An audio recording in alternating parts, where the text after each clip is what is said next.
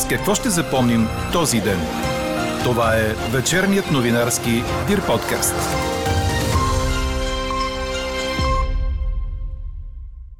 Народни любимци, които участват в изборите като независими кандидати, събират малка част от вота и говорят за неща, за които не са добре подготвени. Още от коментара на журналиста и музикант Кристиян Григоров очаквайте във вечерните подкаст новини. И още от темите, които ще чуете. Българското правителство може да преговаря с Русия за доставка на газ, когато се наложи. Руските служби обвиниха Украинка за убийството на Даря Дугина – Антони Джошуа призна за психически проблеми след загубата от Александър Усик. С какво още ще запомним този ден? Чуйте във вечерните подкаст новини. Говори Дирбеге. Добър вечер, аз съм Елена Бейкова. Чуйте подкаст новините от деня. Неустойчиво остава времето и утре според прогнозата на Иво Некитов. Сутринта температурите ще са от 14 до около 20 градуса, а след обяд от 25 на запад до около 33 на места в източните райони.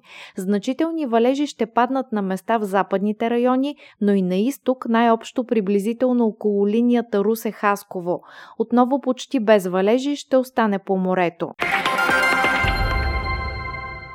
Независими кандидати като певицата Луна Йорданова събират нисък процент от вота. Тяхното участие е атракция без политическа платформа и те през цялото време говорят неща, за които не са добре подготвени.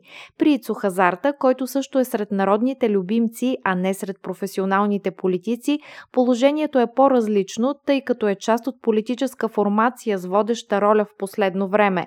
Коментара направи за подкаст новините журналистът и музикант Кристиян Григоров. Според него професионалните политици ще запазят подкрепата си от предишните избори, а избирателната активност на вота през октомври ще бъде ниска.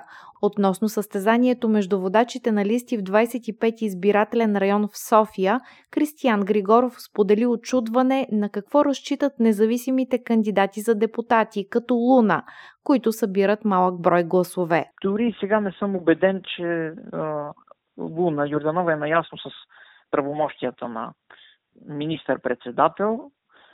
Тя преди време беше предложила като една от точките на своята програма да върне на пенсионерите пари, които са били откраднати от определени хора, да ги да разследва, да прави полицейски проверки и така нататък. Неща, които въобще не влизат в прерогативите на, на президента. И а, като цяло има непознаване на, на, на, на това, кое какво представлява в политиката, но и самите хора, самите избиратели не са много наясно. Те подкрепят една личност по-често, защото е популярна или дори аз си мисля, че по-голяма част от вота за Луна е някакси на шега. Не знам кой на сериозно би предположил, че Луна би се справила с такива неща, с които не може да се справи, да речем, един друг а, народен любимец, който а, се казва Слави Трифанов и който рискува да стане нелюбим на обществото, а, отдавайки се на политиката и отдалечавайки се от а, своята естествена среда на шоумен и музикант. Целият коментар на Кристиян Григоров ще чуете в края на подкаста, заедно с резултата от днешната ни анкета. Ще изберете ли народен любимец пред професионален политик на 2 октомври? Русия е сред вариантите за преговори за доставка на газ у нас, обяви служебният министр Росен Христов след заседание на кризисния щаб по енергетика, в което участваха представители на кабинета, бизнеса и синдикатите. По думите му, преговорите ще бъдат подновени при необходимост. След като миналата седмица успяхме да осигурим доставката само на един танкер, а днес бизнесът беше абсолютно категоричен, че ценовите нива са неприемливи, Газпром Експорт става абсолютно валидна опция, с която започваме да преговаряме. Аз никога не съм ги изхвърлял от списъка. По всички възможни варианти ние сме подготвили стратегия, така че когато се наложи да започнем веднага преговори, обясни министър Христов. Газ на каквато и да е цена има в изобилие. Ежедневно получаваме заявки от всевъзможни компании, посредници, които са готови да ни доставят газ, но цената е такава, просто на която предприятията биха затворили, битовите притобители биха спрели да консумират. Тоест на нас такова нещо не ни трябва. Така че в момента фокуса е системни доставки на оптимална цена. Започваме преговори с Азербайджан за договаряне на допълнителни количества газ от тази страна, отчитайки и факта, че от 1 октомври интерконекторът би трябвало да заработи. Тези преговори ще бъдат изключително важни и се надявам следващите две седмици да постигнем успехи в това направление. Има индикация от турски компании, че проявяват интерес за доставки на тръбен газ в България, така че очаквам тази седмица потвърждение и съответно веднага започваме преговори и с, и с тези компании. Количествата газ за септември са осигурени, до голяма степен са осигурени и за октомври, допълни ресорният министр. Той припомни, че е поет ангажимент пред президента Румен Радев интерконекторът с Гърция да заработи на 1 октомври. Росен Христов наблегна и върху нужното стабилизиране на дружеството Българ Газ, което от днес официално е с нов изпълнителен директор, бившият служебен вице-премьер Деница Златева. За заемането на поста съобщиха от дружеството, като Златева заменя Людмил Йоцов, който беше назначение на правителството на Кирил Петков. И още една рокада с днешна дата. Ръководството на Държавното дружество Автомагистрали е сменено, като тримата досегашни представители на регионалното министерство са освободени. Причината е спреният строеж на участъците 1, 2 и 3 на автомагистрала Хемос и забавянето на ремонтите на тунелите Витиния и Ечемишка, обясниха от регионалното министерство. Какво не се случи днес?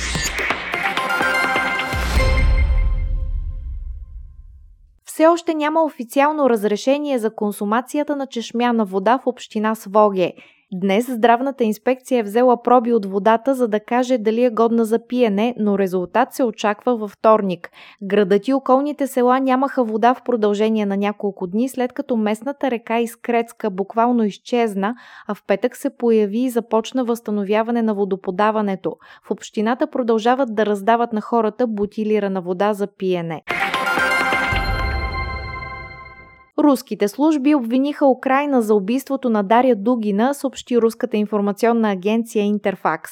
Според Руската федерална служба за сигурност, престъплението е подготвено и извършено от украинските специални служби.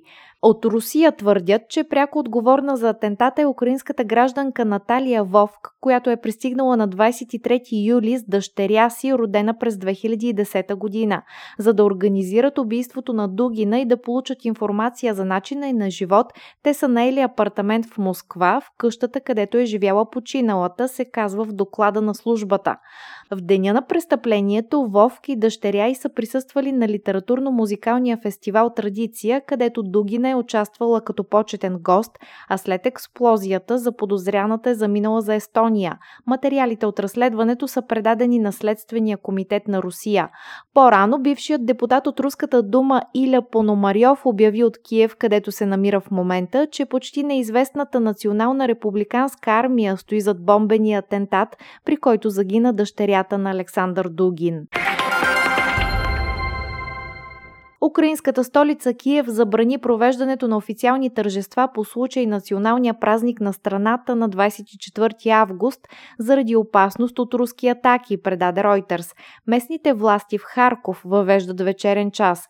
Президентът Володимир Зеленски предупреди през уикенда за опасността от по-тежки атаки в дните около 31-та годишнина от обявяването на независимостта на Украина в сряда, когато се навършва и половин година от руското нахлуване в Украина. Местните власти в Киев забраниха големи обществени събития, митинги и други събирания до четвъртък. Жители на София осъдиха на първа инстанция общината заради шума от трамвайното трасе по булевард Генерал Скобелев в участъка между булевард Витуша и Пете Кюшета. Според решението на Софийския градски съд, в срок от една година след влизане в сила на съдебното решение, общината трябва да преустанови експлоатацията на временното трамвайно трасе, тъй като мотрисите с номера 1, 6, 7 и 27, които минават оттам, създават наднормени нива на шум и вибрации в близки общинските жилища. Съдебният състав постановява временното трамвайно трасе да бъде преместено и съобразено с законовите изисквания. Решението може да бъде обжалвано пред Софийския апелативен съд в двуседмичен срок. Четете още в Дирбеге. Антони Джошуа призна за психически проблеми след загубата от Олександър Усик, предаде Корнер. След двубоя британецът се държа странно. Първо побесня, хвърляше шампионски пояси, демонстративно напусна ринга и трябваше да бъде върнат от екипа му. Крещя на Усик, а след всичко това мина в другата крайност и се разплака на пресконференцията. Джошуа разкри, че е разочарован, че е оставил емоциите му да вземат връх след мача срещу Усик и призна, че има проблем проблем. Ще бъда първият, който ще признае, че се е разочаровал от себе си. Действах с емоции, а когато не се контролирам, не е много добре. Обичам този спорт и от тук нататък ще ставам все по-добър. Уважение, написа Джошуа в социалните мрежи. Чухте вечерния новинарски Дир подкаст. Подробно по темите в подкаста четете в Дирбаге. Какво ни впечатли преди малко?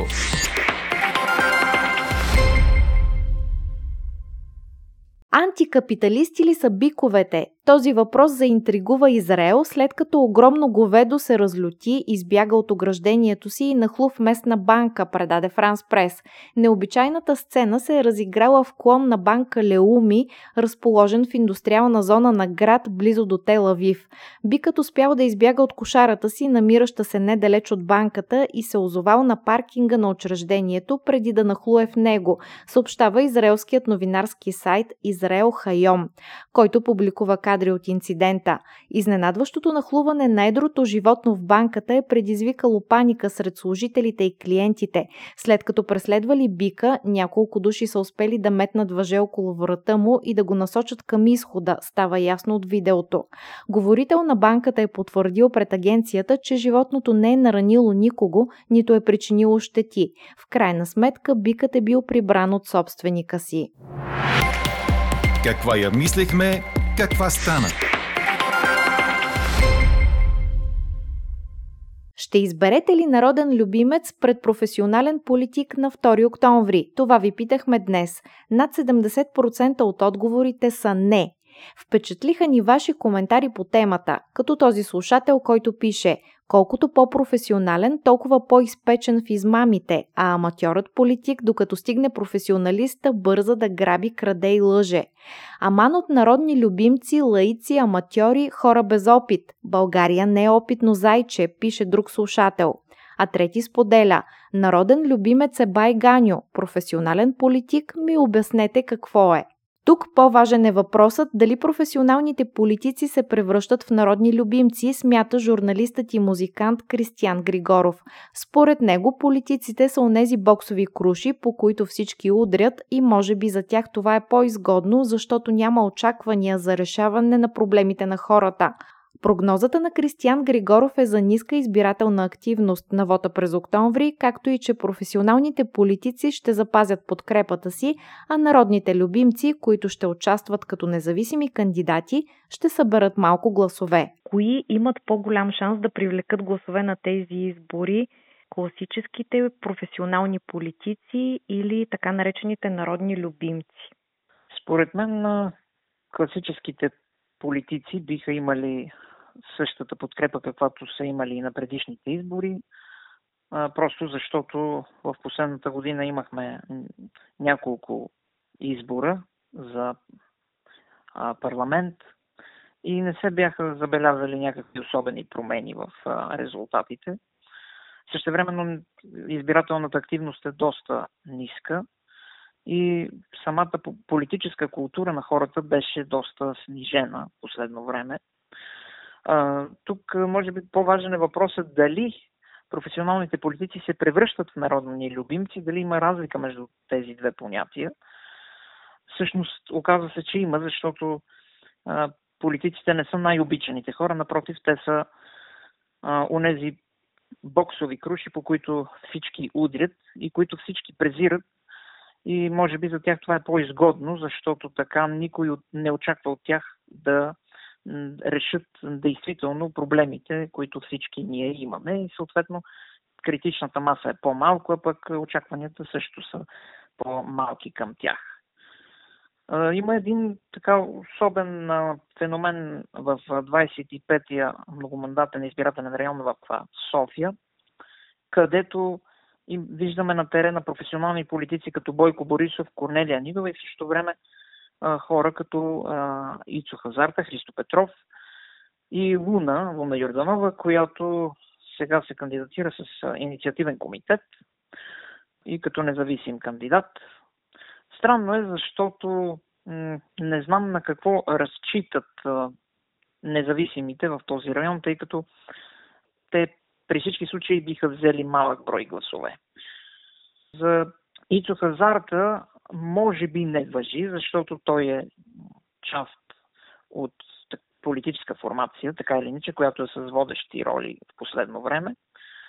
Но по отношение на Луна въпросът стои малко по-странно, защото тя беше кандидат-президент на последните президентски избори и от общо 24 кандидати се класира 6-та, което очуди много хора.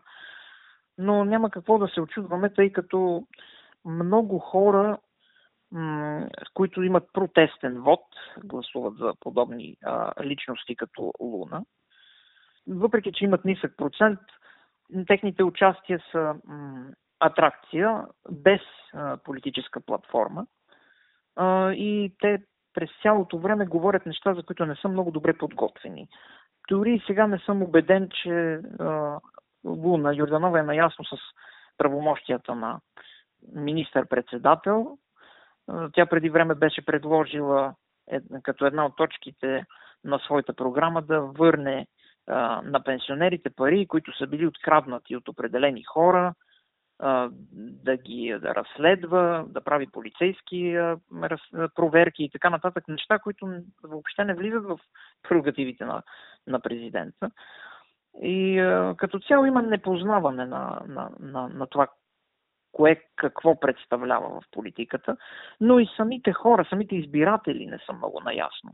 Те подкрепят една личност по-често, защото е популярна или дори аз си мисля, че по-голяма част от вота за Луна е някакси на шега. Не знам кой на сериозно би предположил, че Луна би се справила с такива неща, с които не може да се справи, да речем, един друг а, народен любимец, който а, се казва Слави Трифанов и който рискува да стане нелюбим на обществото, а, отдавайки се на политиката и отдалечавайки се от а, своята естествена среда на шоумен и музикант.